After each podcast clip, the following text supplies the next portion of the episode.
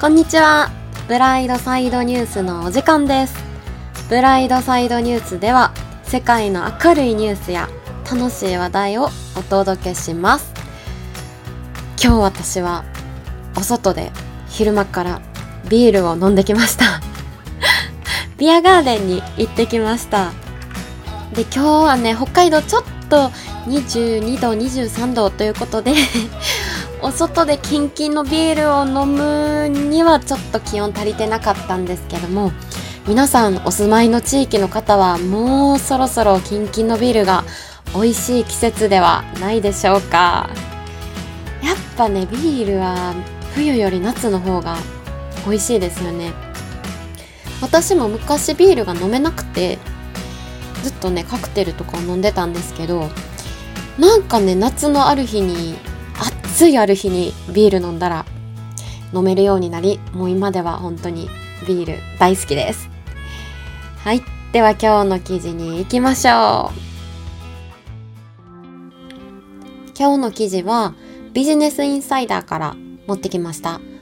科学的に証明されたハッピーな人間になるための13の方法ということでまあ、人それぞれハッピーになる方法っていうのはあると思うんですけど、科学的に証明されたということで、まあ、私たちにもね、当てはまることがいっぱいあるんじゃないかなと思います。どんどん参考にしていきましょう。では、読んでいきます。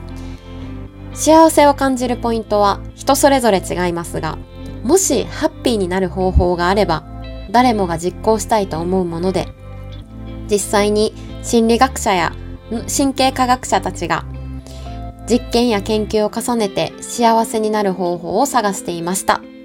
そんな科学的に証明された幸せになれる方法をビジネスインサイダーが幸せになれる13の方法として公開しています。ということでこれ海外の記事なんですけども How to become more happy いいですね more happy はい、では早速一つ目。一つ目は、他人のためにお金を使う。他人のために、自分のためにではなく、他人のためにお金を使うことが、えっ、と、より幸せになれるという精神病理学者の方が本で言ってるそうです。どうでしょう？皆さんはお金どれぐらいの割合で人に使ってますか？うーん。ね、私も最近ようやくプレゼントをこう人のために買う嬉しさっていうのは分かってきましたかね。もうまだまだね、子供だなって自分でも思うんですけど、やっぱりプレゼントもらった時とか自分で欲しかったものを買う時にすごい嬉しい気持ちになってたんですけど最近うんねプレゼントを選ぶ時間ってこんなに楽しいんやとかこう渡した時渡した時そうですね渡した時の相手の顔だったりあとはなんかご飯一緒に食べに行ってうーんこうこちらが、まあ、年上だったり先輩だったりしたら、まあ、多く払ったり怒ったりするんですけどそういう時に結構幸せを感じることはありますね。うん。これ結構大事ですね。他人のためにお金を使う。一見ねお金減るやんって思うんですけど実は自分のためになってるっていう。はいそんな感じがします。どんどんいきましょう。2つ目。毎晩その日に起こった幸せな出来事3つを書き留める。おー。できてないな。えっと、これはですね、毎晩その日に起こった幸せな出来事を書き留める人は、何も書き留めなかった人よりも幸せに感じることが分かっています。書き留める小さな、あ、書き留める幸せな出来事は、配偶者や交際相手が自分の好きな食べ物を覚えていてくれたなど、どんな些細なことでもいいとのこと。えー、確かに、こう、一日思い返してみたら、あ、この瞬間幸せやったっていうことは、多分ね、いっぱいあるんですよ。でも覚えてないし、思い返さないとね、寝たら忘れちゃうし、人にいやそうね人にも聞かれないですしね確かにこれ書き留めるってことは書き留めるだけではなくてこう一回思い出すっていう行為があるのででそこでまた幸せだったなっていうこう感情が出るのかもしれないですね。えー、やりましょうみんなで。幸せシェア。幸せシェアしなくてもいいのか。自分のノートに書けばいいんですね。簡単ですね。はい3つ目。新しいことに挑戦する。何か新しいことにチャレンジしたり日々のお決まりになっているルーティンを変えることは脳に刺激を与えポジティブな感情を生み出すことができより幸せに感じるとの研究結果が出ています。新しいことか。私ね結構ね不安になっちゃうんですよね新しいことに挑戦する時。けど脳科学的にはこっちの方がポジティブにポジティブな感情が出てくるんですね、まあ、確かになんか新しいことにチャレンジしたり新しい環境に入る大学に入る社会人になる新しい職場に行くっていう時って、まあ、不安ももちろんあるんですけどねどんな人に出会えるのかなとかこれから自分の生活はどうなるかな。そういうワクワク感もありますね。うんうん。あとはまあ生活環境が変わらなくてもうんちょっとジムに行こうかなとか。あ最近ね私ヨガを始めたんですけどそれもめっちゃワクワクしました。えー、なんか体柔らかくなるかなとかちょっとスタイル良くなるかしらとかちょっとワクワクしました。はい。4つ目。楽しみは後にとっておく。おー。なるほど。心理学者のダニエル・ギルバートが書いたスチューム・ブリング・オン・ハピネスという本によれば人間は本質的に何かを楽しみにしているよりいるとあ何かを楽しみにしているとより幸せに感じるとのこと。夕食などを楽しみにして一日を過ごせばその日は幸せに感じられます。えー、でもね私ね好きなものから食べる派です 皆さんどうですか？えー、ショートケーキのいちごは最後まで取っておけます？まあでも確かにね、初めにいちご食べちゃうより、あ、いちごが楽しみって思いながらケーキ食べる方が幸せかも。確かに。うんうん。えー、そう、なんかね、お食事とかってサラダとか味噌汁から食べた方が体のためにいいよってよく言うじゃないですか。え、それね、分かってるんですけど、分かってても、ね、お肉から食べちゃう。だけど、ちょっと我慢することでより幸せに感じるんですね。うん。勉強になります。はい、5つ目。青い色を見る。青い色。うーん。サセックス大学の研究結果によると、人間は青い色を見ると、自信が増えてストレスが減少し、幸せをより感じやすくなるとのこと。えー、青なんですね。青い色を見ると自信が増えてストレスが減少。へえ。青い服買おう。青いピアスとか？うん。えー、色でもやっぱりそういう心理的効果があるんですね。ふんふんふん。次。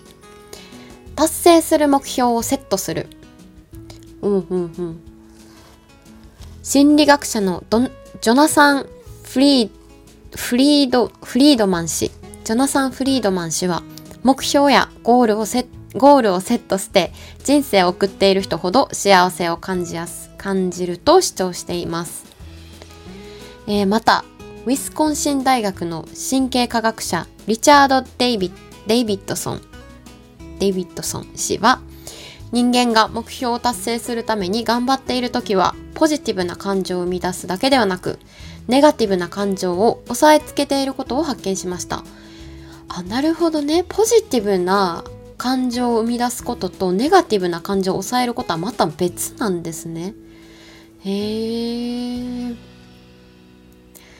まあね、確かに目標、ゴールがあると、こう自分が何のために頑張ってるのとかとかもすごい明確になりますし、それを達成できたらね、すごい幸せですよね。あ、できた自分できたよくできた自分って褒めたくなりますよね。だけどなんか同じことを達成していたとしても、目標っていうものがなかったら、こうできたっていう基準がないじゃないですか。だからね、ちょっとちっちゃいことでも、例えば、うーん、さっきので言うと、いちごを我慢するとかでも、まあそんなんできるじゃないですか。でも、できたらやっぱ嬉しいし、ね、できることを目標にする。まあ、できないことを目標にしてもいいんですけど、セットするっていうのがきっと大事なんでしょうね。うん。次。自分の意見に固執せず、人の意見にも耳を傾ける。ホリスティック医学の第一人者であるディーパック・チョプラ医師は、人間は自分の意見に固執することをやめると、心理学的なエネルギーの消費を抑えることができ、より幸せに感じることができると著書の中で述べています。うーん。なんか私これを読んで思ったのが、社長さんとかってって結構、まあ幸せ、もちろん幸せな人もいると思うんですけど、結構、うーん、幸せとか満ち足りない、もっともっと、もっとお金が欲しいとか、もっと幸せになりたいとか、うん、もっといいもの食べたいとか、もっともっとっていう人が結構多いのかなって、私の本当にね、主観なんですけど、感じていてでそれの理由の一つとしてこう自分の意見に固執する人が多いからなのかなってちょっと思いました。あの完全に予想なんですけど。ねえ自分の意見って本当にちっちゃいちっちゃいというかたくさんあるうちの一つなのでそれが一番ベストだっていう確率ってすっごい低いような気がしてて、ねえ、周りの、もちろんこう周りの意見に流されようっていうのは違うと思うんですけど、柔軟であること、素直であることってすっごい人間にとって大事なんじゃないかなと思います。はい。半分来たかな？半分、まだ半分なんですね。進めていきましょう。教会に行く。えー、教会に行く日本人あんまいないような気がしますけど。メルボルン大学のブレイ、ブルース・ハーディ教授が25歳以下の被験者に幸せを図る実験をしたところ、教会に毎日行く人は落ち着いていて、将来のキャリアについて心配するようなこともなく、教会に行かない人よりも幸せに感じているという結果が出ました。うーん、そうなのか。これは、あれじゃないですかね。教会に行く。まあ確かに教会に行く行為自体が、こう心を落ち着けてくれて、私もあの、中学生と高校生の時、毎、毎日、三、ん？礼拝があって、毎日ね、教会に行ってやるようなことやってたんですけど、うん、歌歌ってみんなでお話を聞いて、すっごいやっぱりね、精神的に安定するんですよね。でそれの効果もあるのに加えて、私が思うに、教会に行くっていうことは、何かを信仰している神様を、その神様が誰であろうと、こう、信仰してるってことじゃないですか。で、信仰っていうのは、あのー、まあ、依存と同じ。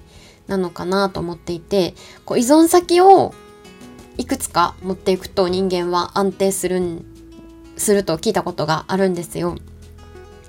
だから、こう、教会に行くっていうことは、こう自分が頼れる場所が一つある。他にもある。他にもある。だから、自分が会社で失敗したとしても、教会があるから大丈夫。まあそういう心理的な安心感から幸せを感じるんじゃないかなとはい、私は思いました。次、毎晩少なくとも6時間の睡眠をとる。うーん、取れてますか？皆さん、6時間取ったら幸せに感じるらしいです。